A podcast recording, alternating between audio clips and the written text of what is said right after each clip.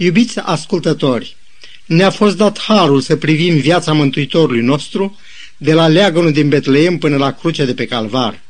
În emisiunea trecută am văzut cum iubirea cea minunată a pogorât pe Domnul Isus în mormânt. Prin moartea sa, el a ajuns în stăpânirea cheilor morții și ale locuinții morților.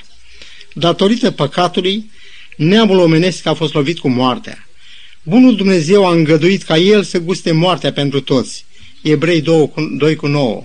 Mai mult, el a nimicit moartea și a adus la lumină viața și neputrezirea prin Evanghelie. A doua Timotei 1 cu 10. În Psalmul 34 scrie, Când îți întorci privirile spre El, te luminezi de bucurie. Iar Psalmul 36 adaugă, Bunătatea la Doamne ajunge până la ceruri. Cât de scumpă este bunătatea ta, Dumnezeule! Ceea ce Biblia română a tradus prin bunătate, cea engleză a tradus prin iubire. Cât de scumpă este iubirea ta, Dumnezeule! În palmele lui a fost săpat cuvântul iubire. Pe crucea lui sta scris iubire. Iar în mormântul lui Iosif, împreună cu amestecătura de miresme, lacrimi, a fost așezată o inimă. E adevărat străpunsă de o suliță, tocmai pentru a revărsa din ea toată dragostea cu care ne-a iubit Dumnezeu. Dar așa cum scrie în Psalmul 30 cu 5, seara vine plânsul, iar dimineața veselia, la fel, când zorile din ziua întâia a săptămânii au început să mijească, Hristos, lumina lumii, străpunge negurile cu o strălucire nemaipomenită. Evanghelia după Matei, capitolul 28, versetele 2 și 3, raportează Și iată că s-a făcut un mare cu tremur de pământ, căci un înger al Domnului s-a pogorât din cer și a prăvălit piatra de la ușa mormântului. Străjerii au tremurat de frica lui și au rămas ca niște morți. O lumină nemaipomenită, zguduirea pământului și apariția îngerului, a cărui înfățișare era ca a fulgerului, înfruntă într-o secundă încumetarea omenească. Piatra este dată la o parte. Sigiliile puterii care condamnaseră la moarte pe Domnul au fost rupte, sfărâmate. Ostașii care împletiseră coroană de spini și îl îmbrăcaseră cu o mantie stacojie pentru a batjocori pe cel a cărui împărăție nu era din lumea aceasta, îl privesc îngroziți. Ochii lor recunosc pe cel pe care l-au țintuit pe cruce și a căror haine le-au împărțit între ei. Strălucirea și zguduirea din afară i-a făcut să tremure, dar zguduirea lăuntrică, produsă de aducerea aminte a propriilor lor fapte de cruzime și bagiocoră, i-a făcut să rămână ca niște morți. Așa cum am văzut, un cutremur de pământ s-a produs cu ocazia morții lui, un altul cu prilejul învierii lui. Profeția arată că un cutremur de pământ apocaliptic va avea loc atunci când Domnul Hristos va veni a doua oară. În capitolul 16 din Apocalipsa scrie că cetățile neamurilor s-au prăbușit, toate ostroavele au fugit și munții nu s-au mai găsit. Când Domnul Hristos a înviat, cătușele mormântului și puterii morții au fost sfărămate. În Matei 27, 52 scrie Mormintele s-au deschis și multe trupuri ale sfinților care muriseră au înviat. Versetul 53 precizează Ei au ieșit din morminte după învierea lui, au intrat în Sfânta Cetate și s-au arătat multora. Ce minunată desfășurare de dragoste și putere! Învierea aceasta a fost reprezentată mai bine de un mileniu prin snopul legănat. În Leviticul 23 citim, Când veți secera semănăturile, să aduceți preotului un snop ca pârgă a secerișului vostru. El să-l legene înaintea Domnului a doua zi după sabat. În adevăr, Mântuitorul, chiar în ziua învierii lui, adică a doua zi după sabat, a adus acest snop ca pârgă a marelui seceriș, care va avea loc la a doua sa venire. Când însuși Domnul, cu un strigăt, cu glasul unui arhanghel și cu trâmbița lui Dumnezeu, se va pogori din cer și întâi vor învia cei morți în Hristos. 1 Tesaloniceni 4 cu 16. Învierea Domnului Hristos este încununarea lucrării de mântuire. Este punctul central al credinții noastre. Ea dovedește că Hristos a avut putere să-și dea viața și a avut putere să o ia iarăși. Dacă trupul său omenesc l-a ajutat să se aducă jertfă pentru păcat, Dumnezeirea lui l-a ajutat să învieze. El a împlinit profețiile prorocilor privitoare la învierea lui și chiar propriile lui preziceri. Stricați templul acesta și în trei zile îl voi ridica. Ioan 2 cu 19. Iar versetul 21 spune, El le vorbea despre templul trupului său. Motivul pentru care iudeii au cerut lui Pilat o gardă pentru a păzi trei zile mormântul era tocmai pentru că ei cunoșteau bine prorocia Mântuitorului cu privire la învierea sa. Dar așa cum soarele nu poate fi împiedicat să răsară, la fel nici Fiul lui Dumnezeu nu putea fi ținut în mormânt. Evanghelia după Matei ne spune că unii din străjeri au intrat în cetate să raporteze cele întâmplate. Pe chipul lor se putea citi spaima, intensitatea emoției, chiar groaza că cel de care își bătuseră joc le-ar putea cere socoteală, ea secătuit de vlagă. Ei povestesc tuturor celor pe care îi întâlnesc despre cele întâmplate la mormânt. Ajunși în fața preoților celor mai de seamă, ei le povestesc, citesc, toate cele întâmplate. Istorisirea lor a cuprins coborârea asemenea unui fulger a îngerului, lumina orbitoare, cu tremurul de pământ, rostogolirea pietrei celei mari de la ușa mormântului și, în final, cum ochii lor au văzut făptura maestoasă a lui Isus. Preoții au ascultat buimăciți aceste știri. În cele din urmă, ei au ținut sfat împreună cu bătrânii. Situația lor era foarte gravă. A admite învierea însemna să dea piept cu mânia poporului care ar fi ucis cu pietre. Atunci, citesc, au dat ostașilor mulți bani și le-au zis, spuneți așa, ucenicii lui au venit noaptea pe când noi dormeam și l-au furat. Matei 28, 11 la 14.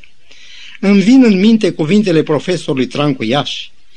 Se socotește ca un grav simptom de decadență când moralitatea claselor conducătoare cade mai prejos de moralitatea claselor conduse. E neîndoios faptul că Pilat a somat garda să-i dea un raport cu privire la cele întâmplate. A admite că au adormit și încă cu toții și a spune că ucenicii lui Iisus i-ar fi furat trupul, ar fi însemnat să se facă vinovați de pedeapsa cu moartea. De aceea, ei i-au povestit toate cele întâmplate. Din clipa aceea, nici Pilat n-a mai avut pace. Iisus îi spusese că este împărat dar că împărăția lui nu este din lumea aceasta. Soția lui trimesese vorbă să n-ai nimic de a face cu neprihănitul acesta. Sărmanul Pilat a vrut să facă pe placul iudeilor și l-a dat să fie răstignit. Apa cu care s-a spălat pe mâini ca să scape de răspunderea osândirii celui nevinovat, n-a spălat și remușcările amare de după aceea. În urma masacrării unor samariteni, Vitelius, legatul Siriei, i-a ordonat lui Pilat să se înfățișeze înaintea împăratului la Roma pentru a-și justifica portarea. El a fost în final izgonit la Vien, pe Ron, și acolo se spune că și-a pus capăt zilelor. În cartea Proverbele 28 cu 1 scrie că cel rău fuge fără să fie urmărit. Cine poate descrie groaza care a pus stăpânire pe acei sărmani conducători religioși, care au trecut cu vederea declarațiile Sfintelor Scripturi privitoare la Mesia, n-au luat seama la semnele minunate pe care le săvârșea Isus, începând cu vindecarea orbilor, slăbănogilor și culminând cu învierea din morți. Deși nimeni nu l-a putut dovedi vinovat de vreun păcat, ei au cerut condamnarea lui la moarte. În cele din urmă, plătesc cu bani mulți pe ostași, martori învierii, să spună că mormântul a rămas gol nu datorită învierii, ci pentru că ucenicii au venit noaptea și au furat trupul lui Isus pe când ei dormeau. Dar să stăm în fața a câtorva probleme de logică elementară. Dacă ei dormeau, de unde au știut că ucenicii l-au furat? Dacă ucenicii l-au furat, nu era normal să se facă cercetări și să fie trași la răspundere? Apoi, Cum am putea crede că niște oameni neînarmați au încercat să înfrunte o gardă care era pregătită nu doar să stea în jurul mormântului, ci și să facă față unor încumetări de a ataca mormântul. Dacă am admite prin absurd că ostașii au dormit, nu i-ar fi tras la răspundere înșiși preoții cei mai de seamă? Și repet, dacă ostașii ar fi dormit, cum ar fi putut ucenicii să îndepărteze acea lespede enormă de pe mormânt și cum s-ar fi putut mișca fără să facă niciun zgomot? Dar adeverirea învierii Domnului Hristos nu este exclusiv dependentă de mărturia celor care au fost de față în clipa când a ieșit din mormânt. Așa cum am citit după învierea lui, multe trupuri ale sfinților au înviat și au intrat în Sfânta Cetate și s-au arătat multora. Apoi Domnul Hristos însuși s-a arătat ca să mângâie sau să întărească credința multora. Evanghelia după Ioan istorisește în capitolul 20 că Maria ședea lângă mormânt și plângea. Doi îngeri care ședeau în locul unde fusese culcat trupul lui Isus i-au zis, De ce plângi? Cu alte cuvinte, de ce verși lacrimi într-o zi de o așa mare bucurie, unică în istoria lumii? Dar ea răspunde, pentru că au luat pe Domnul meu și nu știu unde l-au pus. Ea caută între cei morți pe cel ce este viu în vecii vecilor. Necunoașterea făgăduinții Domnului că va învia a treia zi era de fapt cauza lacrimilor ei. De câte ori în împrejurările vieții avem impresia că suntem singuri și părăsiți. Și aceasta pentru că uităm făgăduința că El este cu noi în toate zilele. Dar iată că Isus însuși îi vorbește. De ce plângi? Pe cine cauți? Lacrimile din ochi o împiedică însă să-L recunoască. Cândva Iacov a luat pe Domnul drept un vrășmaș. De data aceasta Maria îl ia drept un străin. Iisus i-a zis, Marie, bucuria ei este fără de margini. S-a aruncat la picioarele lui și a zis, Rabuni, adică învățătorule. Nu mă ținea, i-a zis Iisus, căci încă nu m-am suit la tatăl meu, ci du-te la frații mei și spune-le că mă sui la tatăl meu și la tatăl vostru, la Dumnezeul meu și la Dumnezeul vostru. Ioan 20 cu 17 Dar unde a stat Mântuitorul dacă la ceasul când vorbește cu Maria, el nu se suise încă la tatălui? Unii cred într-o viață conștientă după moarte. Și totuși Biblia declară că morții nu știu nimic, Eclesiastul 9 cu 5. Domnul Hristos a spus că vine ceasul când toți cei din morminte vor auzi glasul lui și vor ieși afară din ele. Ioan 5, versetele 28 și 29. Domnul va chema pe morți din morminte și tot din mormânt a ieșit și el în dimineața învierii. În aceeași zi, spune Luca, doi ucenici se duceau la un sat numit Emaus. Iisus a intrat în discuție cu ei, dar deznădejdea din sufletele lor, asemenea lacrimilor din ochii Mariei, i-a împiedicat să-L cunoască. Cu multă bunătate și înțelegere, el le-a tâlcuit în toate scripturile ce era cu privire la sine. Nu trebuia Hristos să sufere aceste lucruri și să intre în slava sa, dar acești nepricepuți, cum îi numește Isus, tot n-au pus de acord declarația îngerilor că El este viu, auzită din gura acelor sfinte femei.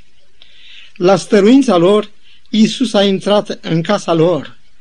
Pe când ședea la masă cu ei, a luat pâinea și după ce a rostit binecuvântarea a frunto, atunci li s-au deschis ochii și l-au cunoscut, dar el s-a făcut nevăzut. Luca 24, versetele 22 la 31. Evanghelia după Ioan istorisește că în seara aceleași zile, cea din tâia săptămânii, pe când ușile locului unde erau adunați ucenicii erau încuiate de frica iudeilor, Iisus a stătut în mijlocul lor și le-a zis, pace vouă. Lucrarea de mântuire era încheiată, dar sufletele lor aveau nevoie de pace și el se dusese să le dea. Doctorul Luca, cel care a scris Cartea Faptele Apostolilor, amintește chiar în capitolul 1 la versetul 3 că Domnul Isus, după patima lui, s-a înfățișat viu, arătându-li se deseori, timp de 40 de zile și vorbind cu ei despre lucrurile privitoare la împărăția lui Dumnezeu. Într-una din zile, Petru era împreună cu alți ucenici.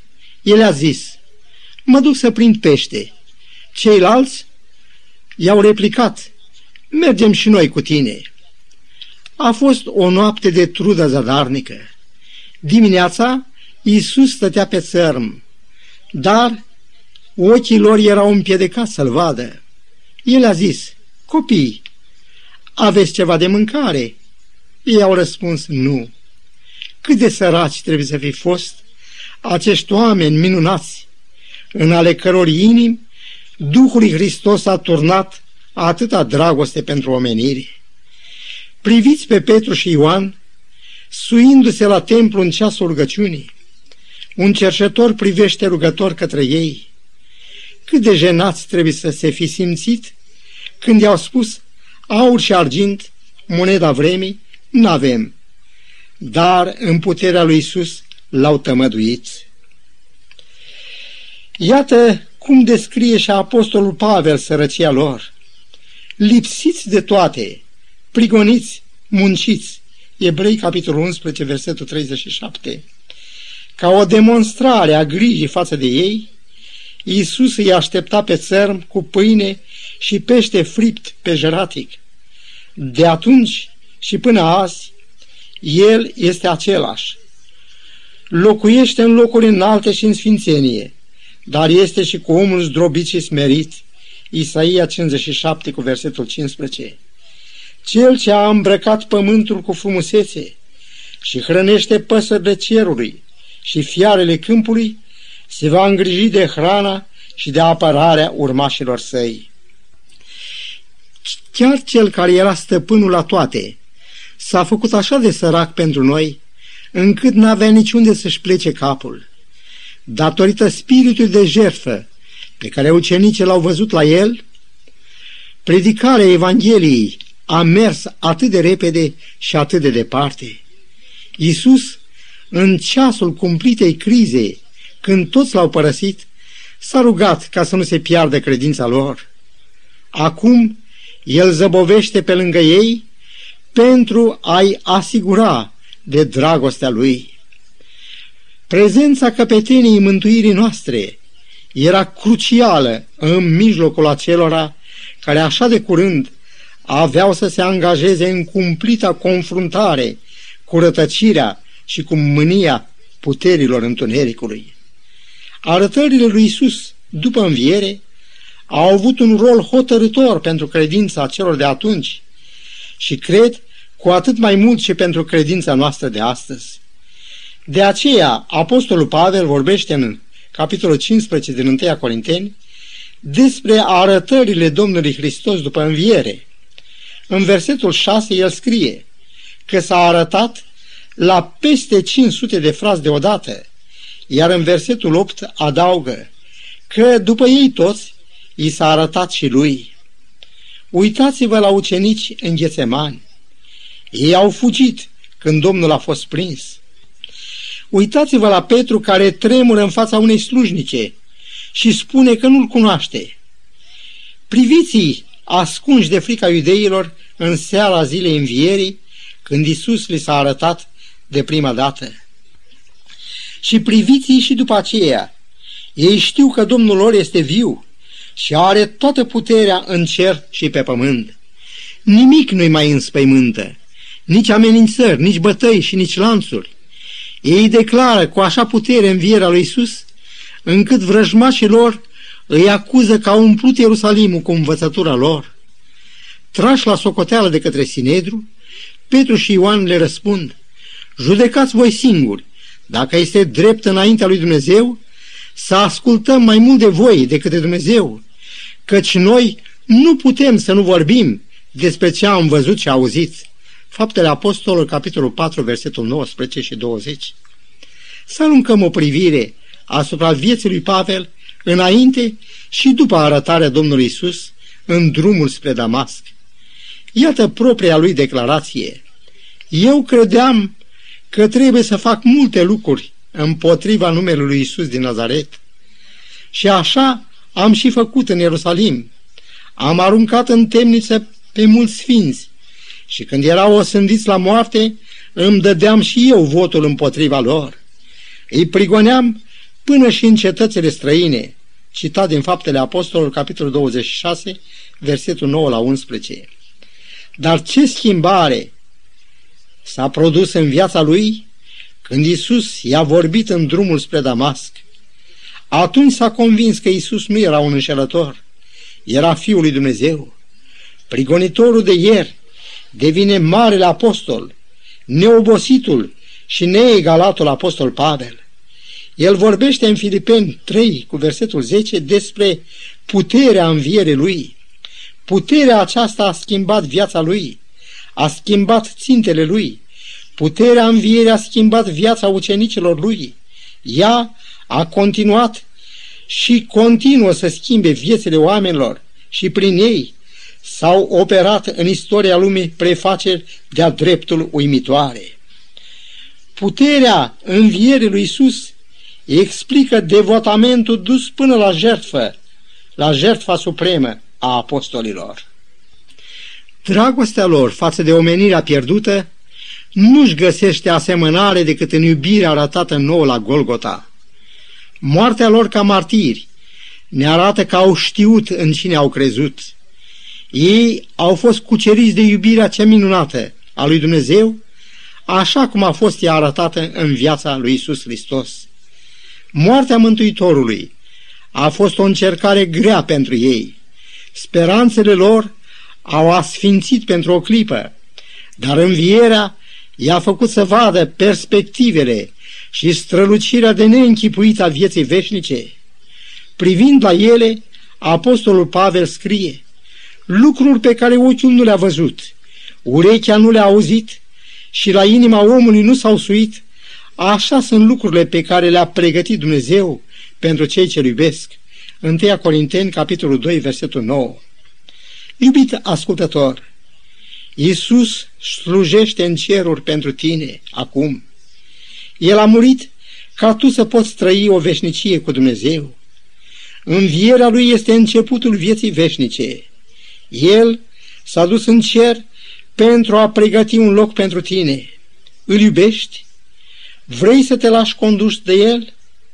Al alege pe El însemnează a alege viața, o viață fericită și veșnică.